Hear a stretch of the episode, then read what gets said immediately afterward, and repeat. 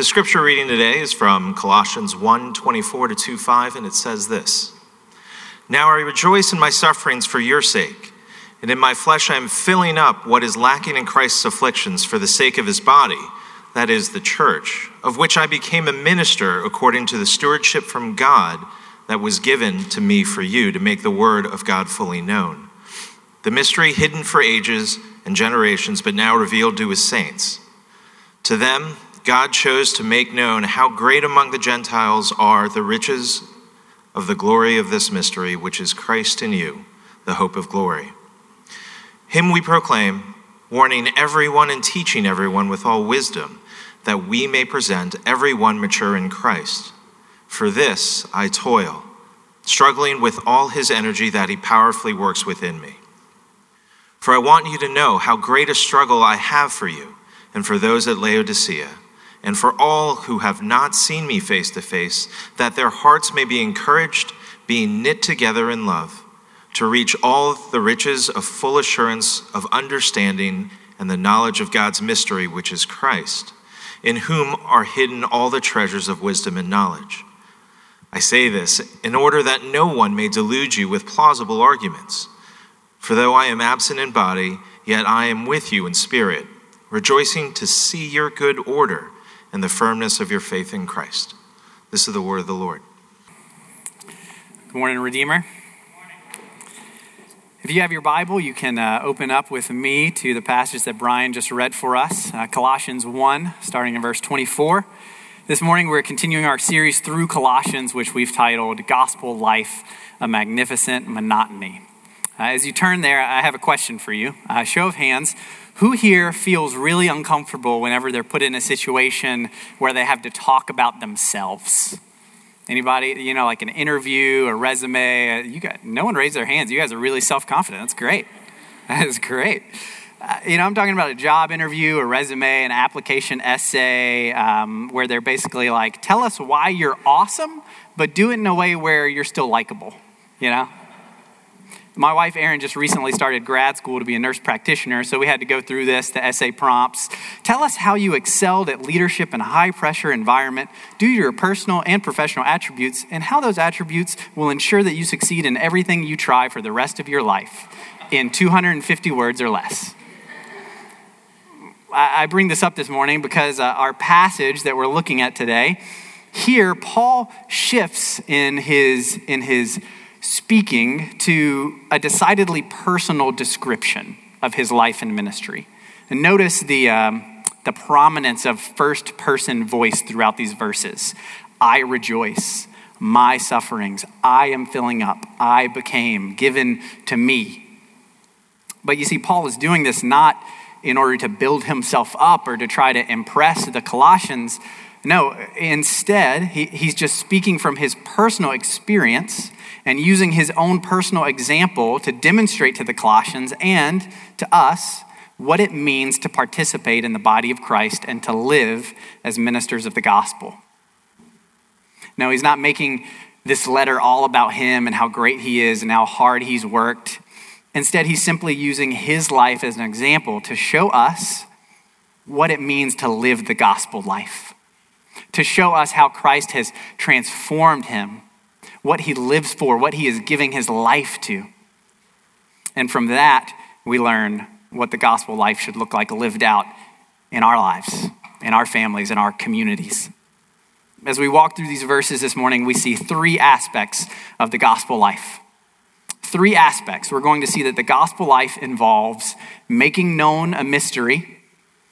It involves self-giving for the sake of others. And all of this is done depending on the power of Jesus. First, in the gospel life, we have been commissioned to make known a mystery. Now, I'm going to skip forward a little bit here. I'm going to go to verse twenty-five. And I know a lot of you are like, Marshall, there's some weird stuff in verse twenty-four that I feel like you're skipping over. Don't worry. We're going to go back to that. But let's, let's look first at verse twenty-five. Paul says in verse twenty-five, for the sake of the church, he has become a minister according to the stewardship from God that was given to me for you to make the word of God fully known, the mystery hidden for ages and generations and now revealed to his saints. There are a few key words for us to note here. One of them is stewardship. Well, what is stewardship? Stewardship refers to what you do with something that has been entrusted to you. A steward manages, looks after, is responsible for something that someone else has given them to look after. And Paul says he has been given a stewardship, specifically a stewardship of the Word of God, which he describes as a mystery that was previously hidden, but has now been revealed to Paul and to all followers of Jesus. He goes on to describe, well, what exactly would be a good, right stewardship of this Word of God that we've received? Well, being a good steward of this mystery means making it known, proclaiming it to others, sharing it widely. You know, in life, there are there are some pieces of information, uh, some secrets that people entrust you with, uh, in which case the responsible thing to do would be to keep it to yourself, right? There's some things where it's uh, they're shared with you in confidence, things that maybe are inappropriate or unwise or even unloving to share that story about that person, to share that struggle that they shared with you. But church, the mystery of the gospel is not one of these things. The mystery of the gospel is not entrusted to us to keep it quiet or to speak about it only amongst ourselves. It's been given to us in order for us to proclaim it, to make it known, to see it revealed as widely as possible. The truth of the gospel is given to us uh, to be spoken about, to be written about, to be sung about. How awesome is it that we get to gather together and sing the gospel over one another every Sunday?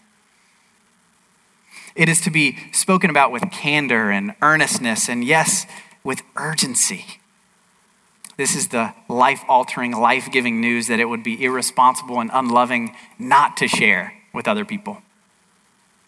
By way of example, uh, have any of you guys seen the movie that came out recently, nineteen seventeen? Have you guys seen that? I, don't worry, I'm not going to spoil it. This is, I usually try to give, if I give a movie illustration, at least five years before I will spoil something. This is just, everything here is in the trailer, right? nineteen seventeen is a movie set during World War One, um, and in the movie, British forces realize that the opposing German forces are actually not retreating, but they're repositioning themselves to take a, a specific British regiment by surprise when they attack. And with the field telephone lines cut, the only way that the British can warn their fellow soldiers about this trap is by sending two young men to get there with the message as fast as they can. They're given a mission and they're entrusted with a message that is a matter of life and death to their fellow soldiers. Now, praise God, the success of the mission that we have been given does not rest in our hands alone. It doesn't depend on our ability. It's not up to us to accomplish in our own strength. We see Paul make that clear later on in this passage. But like those soldiers, we have been entrusted with the message, and we have been given a mission to deliver this message. And so our lives should be marked by a priority and an urgency and an effort in sharing our hope in Jesus with other people. Church, we have been given a message of life to the dying, of freedom to the captive, of hope to the hopeless, of forgiveness to those haunted by the things that they've done, of love and acceptance to those who feel outside, who, who feel unloved or unlovable. The gospel is the beautiful news that our sin has separated us from God, but that his love for us is so great that through the life, death, and resurrection of Jesus, he has made a way for us back to him. And that this is not something that we can earn or achieve or could ever deserve, but that it is freely given and simply received. As Pastor Tim Keller says, all you need is need. Acknowledge that need. Receive what Jesus is offering you. He has done everything necessary to reconcile us to God, and we take hold of his work simply through faith. This mystery that God has commissioned Paul and us to be to make known. This mystery, Paul says in verse twenty-seven, is Christ in you, the hope of glory. And so we, along with Paul, as he says in verse twenty-eight, should live like this. Him we proclaim, warning everyone and teaching everyone with all wisdom, that we may present everyone mature in Christ. The gospel life is about making known a mystery we've been entrusted with. Now, secondly, the gospel life is about making known a mystery, and it's also about self-giving for the sake of others. We're going to spend most of our time here on this point. This is really the heart of the passage this morning, what Paul is declaring to the Colossians and to us. Now, I'm being intentional in this point about using the phrase self-giving uh, in order to make a clarification. So when Paul says in verse twenty-four, I rejoice in my sufferings for your sake. In this description of his ministry, he makes it clear that suffering, struggling is a part of what he's been called to. It is a part of the gospel life.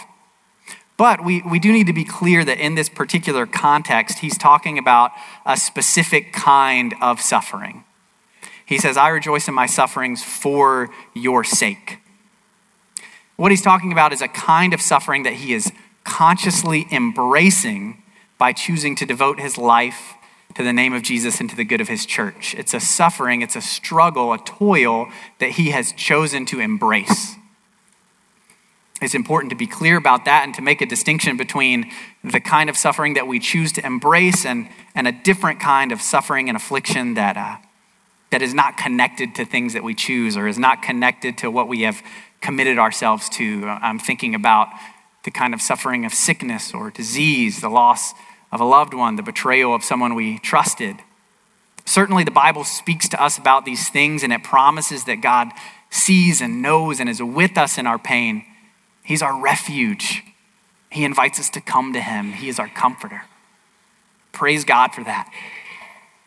But it's important, I think, to, to make the distinction of the kind of suffering Paul is talking about here so that we're not in danger of, of misinterpreting or misapplying scripture. There are times when we're suffering where we should not come to one another and say, hey, it's time to rejoice. There are times to sit with one another and, and weep with one another and hold fast to Christ with one another. Uh, that, that's an aside there to make the distinction here. But the kind of suffering that Paul is talking about is a conscious giving of himself over for the name of Jesus and the good of his church. And in committing to that, he is embracing whatever discomfort, challenge, hardship, or loss comes as a result. I really love the way that Pastor Mark Dever describes this. He says that Paul's life was defined by a strenuous self-giving for others. It was defined by a laying his life down for the good of others. And of course, in, in living like this, Paul is simply imitating Jesus, the ultimate example of selflessness, the one who willingly suffered and died on the cross for our sake. As Paul says in Philippians two, Jesus, who, though he was in the form of God, did not count equality with God a thing to be grasped, but emptied himself by taking the form of a servant, being born in the likeness of men, and being found in human form, he humbled himself by becoming obedient to the point of death, even death on a cross. The gospel teaches us that Jesus embraced suffering for our sake. And so now as we live out the gospel life that he's given us, we embrace suffering for the sake of others. Now, as Paul continues in verse twenty-four, we get to what is really the trickiest part of this passage. In fact, just personally, my perspective, I feel like what he says next in verse twenty-four is just on its face, one of the most confusing things that Paul has ever written. If you feel the same way, I hope that you'll take some solace from that and from the fact that, yes, even biblical commentators agree, this is tricky. We have to dig in to make sense of what Paul means here. Here's what I'm talking about. In, in verse twenty-four, he says, now I rejoice in my sufferings for your sake, and in my flesh, I am filling up what is lacking in Christ's afflictions for the sake of his body, that is the church. I am filling up what is lacking in Christ's afflictions. Say, what now? This sounds like the kind of thing that, like, if I was to get up here on a Sunday morning and say, church, I'm here to tell you this morning about what is lacking in Christ's afflictions and how I'm gonna fill them up. That's the kind of thing that as soon as I said that, like Eric comes up and puts an arm around me and it's like, church, let's thank Marshall for his time with us. We had a good run. The Lord is calling him elsewhere. I mean, obviously the Apostle Paul rightfully gets more benefit of the doubt than me. But what does this mean? How can Christ and what he accomplished be lacking in any way? Is is there something that was left undone or unfulfilled? Didn't Paul just get done telling us in the verses before this that Jesus is sovereign and supreme and preeminent, how can anything about him and what he's done for us be lacking? Well, Paul is not contradicting himself. He's not contradicting the gospel. There is nothing lacking when it comes to the redeeming, atoning work of Christ. So what is lacking? To better wrap our minds around this, I want to ask you to turn with me just a few pages over uh, to the chapter I just referenced a, a few moments ago, to Philippians two. If you turn with me to Philippians two, as we seek to understand challenging passages, it, it's really helpful to take into account the broader context of Scripture, not just to take the passage or the verse in isolation, but to say, how does this fit into the biblical narrative as a whole? How does this single verse fit into what the author is saying throughout the letter? And in this case especially, how does it relate to what we read elsewhere in the Bible? Is there similar phrasing? Is there similar imagery? Are there connections that can be drawn out? Well, Philippians is another letter that Paul wrote to another church, also while he was in prison, just like Colossians. And, and here in Philippians two, Paul writes this. Philippians two twenty-five, he writes to the Philippians, I have thought it necessary to send to you Epaphroditus, my brother and fellow worker and fellow soldier, and your messenger and minister to my need. So right there, what do we see? We see that Paul is sending a man named Epaphroditus back to the Philippians after they originally sent him to minister to Paul while he was in prison. Epaphroditus was their messenger and their minister. Go to Paul, show Paul our great care and love for him, help meet his needs. And then a few verses later, as he's continuing to talk about Epaphroditus, in verse thirty, he says, for he nearly died for the work of Christ, risking his life to complete what was lacking in your service to me, which could also be translated to fill up what was lacking in your service to me. See, Paul uses the same phrasing in Colossians and Philippians, in these two passages we're looking at. If you're into Greek, you can go. If you brought, did anyone bring their Greek New Testament this morning? Yeah, one? Yes, all right, hey, impressive. You can look and see that the root of the words that he uses in both of these places are, are the same. He's talking about filling up, completing what is lacking. And that's significant because the comparison helps inform our understanding of what Paul means in Colossians. Here's what I mean. Think about the, the case here in Philippians. What was lacking in the Philippians' care for Paul that needed to be fulfilled by Epaphroditus? It was the in-person, present, tangible, physical, visible application of their love and care. They cared dearly for Paul. They loved him deeply. And because of that, they commissioned Epaphroditus to go and be their means of communicating and applying their love for Paul. In the same way, in Colossians one, when Paul says he is filling up what is lacking in the afflictions of Christ, he's not at all diminishing the power of Christ and his gospel and his love for us. Rather, he is simply stating the mission that he's been given, to be a messenger and a minister to the people of God. He has been commissioned by Jesus to communicate and apply the truth and the power and the love of God that is ours in Christ. It's not that Jesus forgot to do something or left something undone, or there's something that we have to do to finish what he started. No, we have been commissioned and empowered by Jesus to continue his work. Jesus is not lacking. No, Jesus has commissioned us to continue to carry this out. We are to go and make disciples by being the in-person, present, tangible, physical application of what Jesus has done. This is what it means to fill up what is lacking. It is just being the gospel witness that Jesus has called all of us to be. And yes, that is a path that involves some suffering, some giving of ourselves, some dying to ourselves. But Jesus himself told us that, didn't he?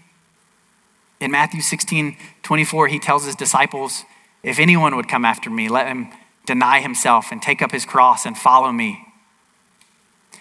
But Jesus promises that none of the suffering that we undergo for his sake, none of the sacrifice, the giving that he calls us to will be wasted. that none of us will be facing it alone because he is with us. And he promises us that the whole sum of anything that we have to give, of anything that we have to lay down, is not even worth comparing to our glorious eternity with him. In fact, it is by laying our lives down that we find the newness of life in him. And it is through laying our lives down that Jesus promises to be at work in and through us to advance and expand and extend the gospel in our families and in our neighborhoods and in our cities. As Paul declares to us here, this is a suffering that can be embraced and rejoiced in because it's worth it, because it is Christ's means of proclaiming his great love to those around us. Now, as we get practical, how do we do this? How, how do we live as a demonstration and a declaration of the gospel? It is highly unlikely, I think, that many of us in here this morning will ever be called to the same kind of suffering that Paul endured in his ministry, being beaten, being stoned, being imprisoned. And we should praise God for that, for the religious freedom that we enjoy in our country. But on the flip side, the freedom that we enjoy can sometimes make us prone to cling all the tighter to our comforts and our preferences and our conveniences, can't it? Sacrifice and self-giving for us comfortable people, they begin to feel like these strange, foreign, extreme kind of measures. When the reality for Paul, for early Christians in the New Testament, and for many of our fellow believers who don't enjoy the same freedoms as us across the globe today, this is really just one of the first steps of counting the cost to follow Jesus. So for us, Redeemer, what does self-giving for the sake of others look like in our context? What does it look like to lay our lives down in the name of Jesus for the good of our brothers and sisters here in our church body and for the good of our neighbors that they might come to know Christ? Here's where I think we begin. I think it starts here within our church family by being willing to really invest in relationships enough to really know and be known by one another. To, to commit to intercede for one another in prayer, to commit to check in and, and encourage one another, to view the burdens of our brothers and sisters in Christ not as their burdens, man, that, that sucks for them, but as our burdens, as our family's burdens, as your burdens.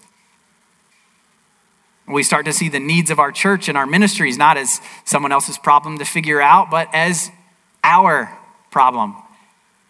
Look, right now, we have some significant needs in our children's ministry. God has blessed and entrusted our church with so many children to be cared for and to discipled, and, and our volunteers are doing an amazing job, but they need more help. Living a, a self-giving life is not saying, man, hope those parents figure it out. But even if you're single, even if you don't have any children, is saying, man, our, our church family needs some help in children's ministry. Can I, can I do that? Can I help meet that need? It also means that when we transition out of certain serving roles, because there is a time when that is healthy and appropriate. This church was planted ten years ago, and some of you have been carrying a lot of the load, and some of you are, are needing to enter into a period of a little bit more rest, or you're in a period of rest right now, and that's good. But it means that when we take a step back from a certain role, that we don't just check out, but we say, okay, how can I coach? How can I invest in? How can I encourage those who are stepping up in my place? Some of you have been living this self-giving, gospel-proclaiming life inside and outside the church for, for ten years and even longer than that. And we, we want to commend you and we want to thank you. And we also want to say, hey, we need you. We need you to help us. We need you to coach us and to lead us in this. These are all the kind of ways that we, we can lay our lives down for one another and be the kind of community that Paul describes in Colossians two two when he says, that he wants to see them knit together in love. What beautiful imagery. And hey, can, can I take a moment to praise you, Redeemer? Do you mind? I'm going to, so. In my time here with you, from, from my perspective, you have shown yourselves to be truly exemplary in how you care for one another. Again and again, I've seen evidence that this church's members are knit together in love. And that is something to celebrate. I thank God for it. I commend you for it. And, and my wife and I, we've benefited greatly from it. Let's praise God that he has given us a spirit of unity and love for one another. And let's ask him to help us to, to continue to build on that foundation of love for one another by now asking ourselves, how can we share this love with others? How can we share this love with people who are new to our church? How can we share this love with our neighbors? I was talking to one of the volunteer leaders at our church a few weeks ago, and he said, you know, Marshall, sometimes I, I worry that a, a newcomer could come into our church and their, their, first, their first impression of our church would be, man, these people love each other a lot. How do I fit into that? Church, let's strive so that no newcomer would ever have to ask that question. Where do you fit into it? You belong here. You're welcome here. You can be a part of our family. This is what self-giving looks like. This is what embracing this kind of love looks like. It, it looks like now that we've established co- close community and dear friendships, which are a hot commodity in a transient area like ours. Now that we have those things, we don't just hold them tight to enjoy them for ourselves, but we, we look to welcome others in. Here are some questions regarding this I would love for us to start with as we consider this. Who do I talk to on Sunday mornings? Is it only the people that I know? Is it is it only people from my community group? How can I be more welcoming? If I meet someone new, what could I invite them to? Uh, an event that's coming up, a game night, grabbing lunch after church? Or, or how about this? If our community group is running out of space for new people, what steps can we take to open up more room for them? Who might God be calling from our group to go and plant a new one? And yes, that, that does require sacrifice. It means that your group will change. It means that you'll have to be a little more intentional about getting time with, with the people who are going off and starting a new group. It is a sacrifice, but what a sacrifice worthy of making and rejoicing in, to be able to expand, to be able to share the kind of community that has meant so much to you with other people who don't have those kind of relationships. To be able to pay forward the gift that God has given us. It is a sacrifice, but it's one with exponential impact in our ability to welcome others. And then finally, that there's a way that this self-giving extends outside of our church family. We are to lay our lives down for our neighbors, for our community, for our city, for our coworkers, for our, our gym members. How does this happen? Well, it happens when we take time to build real friendships. It happens when we carve out time in our day to have real conversations, to get time with people, to open up our lives and our homes to them, to take time to, to ask for their stories and to listen well. It means embracing the risk of an awkward conversation or by rejection, by initiating conversations about the gospel. And it means that in the case that we get mocked for our faith, that we continue to love and to give and to serve anyway. It means that we don't relate to our cities just as consumers to get whatever we can out of our experience in Arlington or D C, but it means that we leverage our lives for the good of our neighbors because our God cares about human flourishing. Our God cares about the person in the apartment across the hall. Our God cares about your neighbor who is really annoying. To wrap up this point, I, here's a story that I think is a really great illustration of this idea. Uh, J. Oswald Sanders, who for years was the director of a missions organization, shared this story of an indigenous missionary in India who whose ministry involved walking barefoot um, from village to village in India to share the gospel where Christ had never been named. As you can imagine, this ministry was hard. It was hard physically on him. It was hard spiritually going into places where he was a stranger and he didn't know what kind of hearing the gospel would receive. Well, once uh, this man, after a long day of uh, many miles and uh, much discouragement in how people were responding to him, uh, he came to a specific village. He went in, he tried to speak the gospel, and he was run out of town. He was rejected. And just feeling that rejection, feeling that discouragement of, man, I don't know what to do next. Um, he walks outside the town, he, he goes up to a tree, he sits down, and he just falls asleep out of exhaustion. Well, he wakes up a little while over um, to pretty much the whole town gathered around him, looking at him sleeping. And he says, uh-oh, what's going on here? Well, one of the leaders of the village explains to him, you know, we came to get a better look at you while you were sleeping. Not the most comforting thought. We came to get a better look at you, and that's when we noticed your bare, blistered, battered feet. And we said, this man must be a holy man to be willing to suffer so much to come to tell us something. They were sorry and they wanted to hear the message that he had brought them, the message that was so important that he was willing to suffer so much that they could hear it. Look, in, in all of the examples that I've talked about, they all cost us something. They all involve giving of our resources or our time or our energy or our relationships. Walking this path of the self-giving life is sometimes going to blister our feet. But as Paul proclaims here, the opportunity to give is a reason to rejoice. Because in this self-giving life, we are continuing the work of Christ and putting his gospel on display. And it's through our blisters, our willingness to follow Jesus in the pattern of laying our lives down, that God works to put his love and his glory most clearly on display. Well, finally, um, briefly, the third thing that we see about the gospel life, it's about making known a mystery. It's about self-giving for the sake of others. And this final point is crucial for us to remember as we begin to pursue what we've talked about this morning. As we seek to live this way, we are not called to do it all alone. We're not called to do it by our own strength or power or stamina. Now, Paul makes it clear that this life is lived in full dependence upon the power of Jesus at work within us. As we go, as we seek to proclaim, as we seek to give, we do so not by our own power, but by the power of Jesus at work within us. Look at verse twenty-nine. Paul says, "For I toil, struggling." So there is effort here. There's hard work. But where is the strength? Where is the energy for this work found? Not in Paul alone, but in Christ.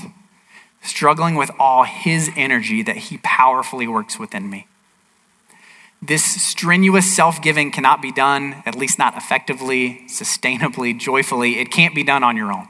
It can't be done on your own power. It can't be done out of, out of a human love, out of a human passion, out of a human energy. The life we're called to live is one that is only possible by the power of Christ at work within us. If you're listening to what I'm saying, to what we're called to this morning, and you're thinking, God, this kind of sounds like something a little beyond what I'm capable of, then you're hearing me rightly. It is. But here's the great news. The great news is that God both calls us to something beyond our abilities and then provides his power to make it happen. In the kingdom of God, the only ability that you need to be used greatly by God is availability.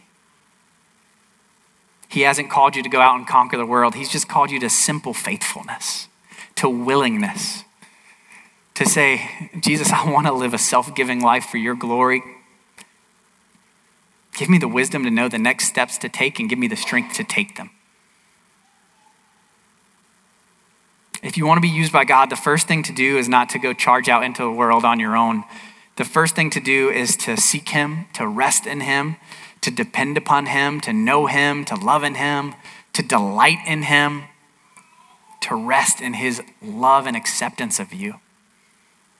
And then to go out into the world from that, expecting to see his power at work in you, putting yourself in positions where you need his power.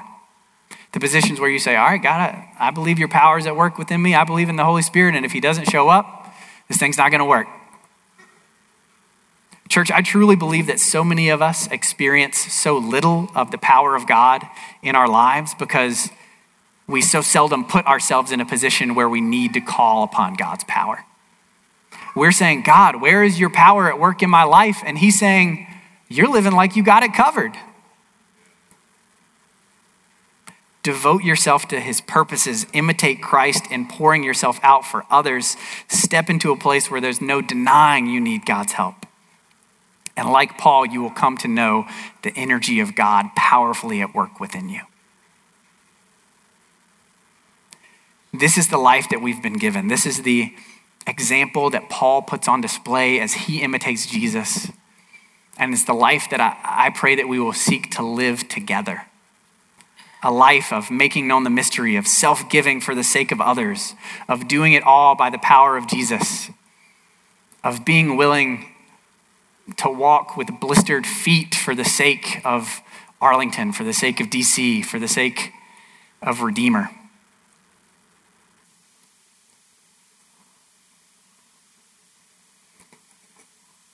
Jesus, we thank you for what you have done for us. You were willing to lay your life down for us, to suffer, to die, so that we could know you, so that we could be reconciled to God, so that we could live in the fullness of life, freedom, forgiveness, joy, hope. Lord, we want to be good stewards of the gospel and of the salvation that you have freely given us. We want to proclaim this mystery, God.